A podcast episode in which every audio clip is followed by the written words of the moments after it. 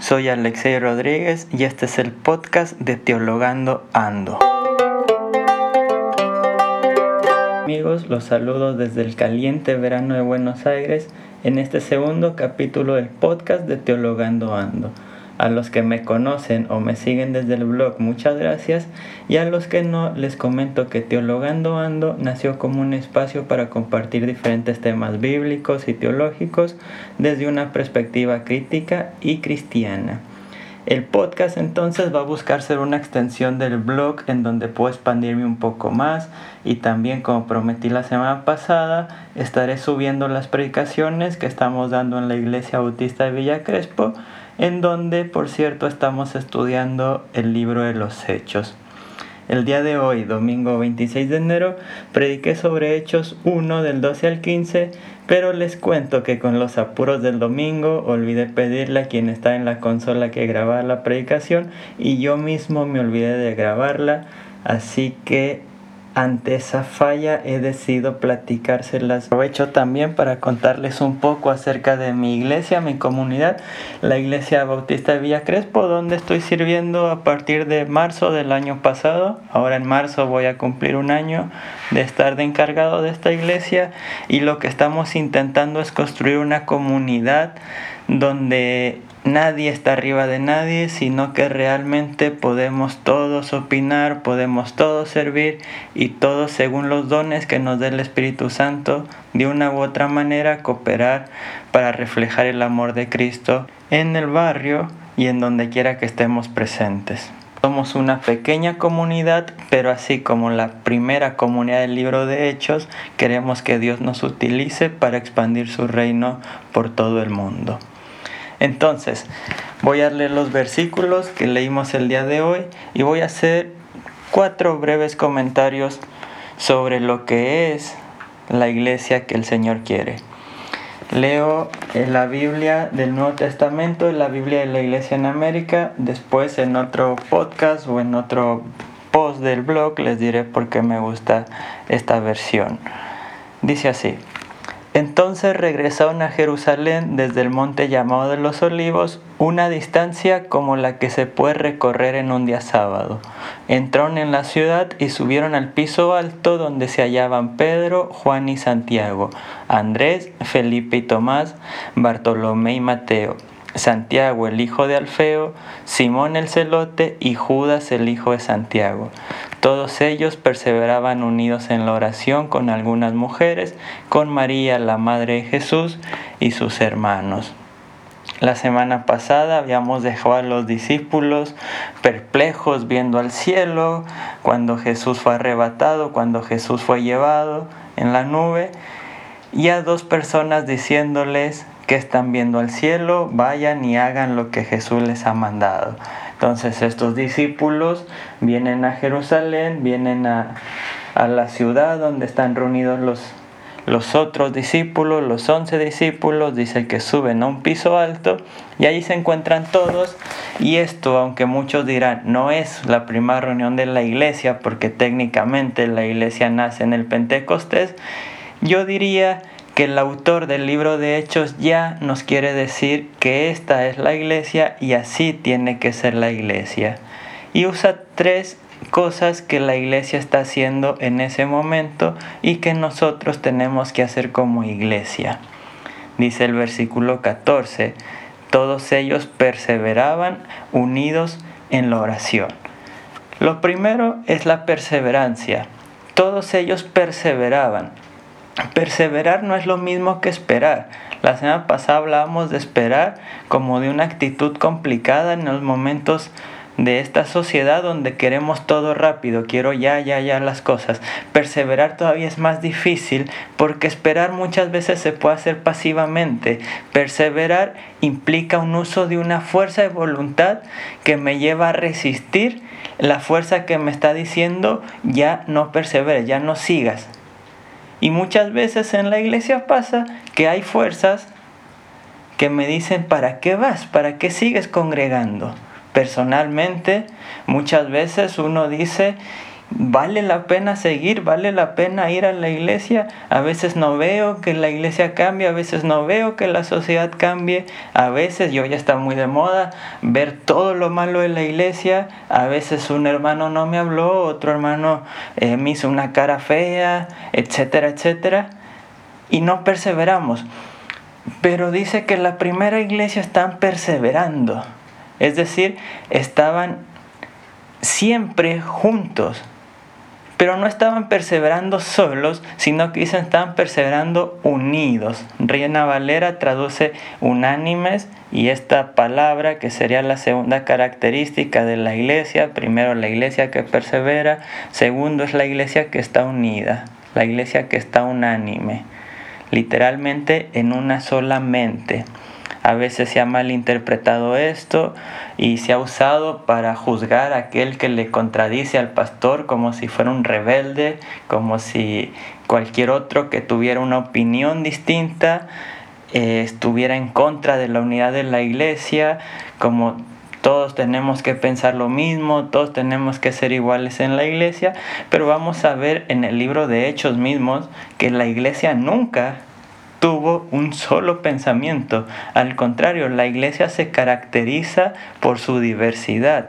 En la iglesia de Villa Crespo a veces nos da risa porque somos poquitos, pero todos somos muy diferentes. Cada uno, además de tener muchos extranjeros de diferentes partes del mundo, para ser tan poquitos, eh, cada uno tiene una forma de pensar muy diferente que la del otro. Es increíble cómo Dios ha unido en un solo lugar a gente tan diferente. Entonces, ¿no tenemos la misma mente? Yo creo que cuando la Biblia habla de ser unánimes, de, de tener la misma mente, se refiere a la mente de Cristo, es decir, al propósito de Cristo ir todos corriendo hacia el mismo lugar, hacia la misma meta. Ahora, a mí me gusta correr, me gusta hasta el momento medios maratones. Mi meta este año es correr el maratón completo y ahora que lo digo acá me estoy comprometiendo más a empezar a entrenar, etcétera, etcétera. Pero algo que me gusta de correr es que la comunidad de corredores es muy diversa. Tú vas a una carrera, por ahí en el medio maratón de Buenos Aires hay más de 30 mil personas y todos son muy diferentes. Están los que están bien preparados, bien equipados, andan con su Garmin, su chorcito de corredor, tenis última moda, los mejores. Y hay otros que andan en panza, hay otros que se nota que no salen a correr mucho, pero todos saben hacia dónde van. Y casi siempre los últimos 3 kilómetros, 4 kilómetros de la carrera hay alguien que, que, ya piensa que se tiene que detener, que ya no puede más. Y hay muchos corredores que sin importarles perder tiempo, sin importarles que a lo mejor no van a romper su récord, se detienen y le dan un grito de ánimo, vamos que podemos ir adelante, vamos que ya casi vas a llegar. Y yo creo que esta tiene que ser la actitud de la iglesia todos corremos hacia el mismo objetivo. Algunos corremos diferente, algunos nos vestimos diferente, algunos pensamos diferente, pero si todos tenemos el mismo objetivo, vamos a buscar que todos lleguemos juntos a la meta, la meta de la gloria de Dios, la meta del amor de Cristo, la meta de la evangelización, la meta de que esta iglesia sea un lugar donde se sienta realmente el amor de Dios, donde se sienta el amor entre los hermanos. Esa es la iglesia de Cristo, esa es la iglesia de los hechos de los apóstoles, una iglesia que está junta hacia el mismo objetivo. En este caso, esperando la promesa del Espíritu Santo. En nuestro caso, con el Espíritu Santo, tenemos que ir juntos hacia el mismo lugar. Pero esto solamente se logra si simultáneamente tenemos la tercera característica, la oración. Dice, todos perseveraban unidos en la oración. Las tres características son simultáneas, no viene una sin la otra. Uno no puede perseverar solo, pero cuando estamos unidos no podemos perseverar sin oración. Y uno para perseverar necesita la oración y la iglesia para estar unidos necesita la oración, pero la iglesia para orar necesita estar unida y la iglesia para orar necesita estar perseverando. ¿Qué es la importancia de la oración? La importancia de la oración de la iglesia no se da solamente los miércoles que tenemos reuniones de oración, sino se da cuando cada uno de nosotros en nuestras casas podemos orar por el otro. Cuando yo me acuerdo, tal hermano necesita tal cosa, Dios por favor bendícelo. Pero no solo ahí, me acuerdo, oro por él y le doy una llamada, me acuerdo, oro por él mando un mensaje, un texto, un WhatsApp, lo que sea. Eso es la oración que nos mantiene unidos. Cuando yo puedo preocuparme, cuando yo en amor oro por los demás. Hermanos, los ministerios, la iglesia y los planes nos llegan. Entonces, la iglesia ideal, la iglesia que nos presenta el escritor de los hechos, es una iglesia que persevera junta en oración pero no termina ahí, sino que nos dice con quiénes estaban y este con quiénes estaban es muy importante. Dice, estaban juntos con algunas mujeres, con María, la madre de Jesús, y con sus hermanos. Después de haberse detenido a mencionar nombre por nombre a los once apóstoles, debería llamarnos la atención que no se toma el tiempo de mencionar los nombres de las mujeres, pero bueno, eso será tema de otro estudio, tema de otra predicación. Pero sí menciona a María, la Madre de Jesús, y a sus hermanos, es decir, a la familia cercana de Jesús. Algunos piensan que hermanos no se refiere solamente a los hermanos de sangre, sino a sus parientes. Eh, el texto no lo dice la interpretación de la palabra en realidad puede significar varias cosas, tanto hermanos de sangre, parientes cercanos e incluso amigos.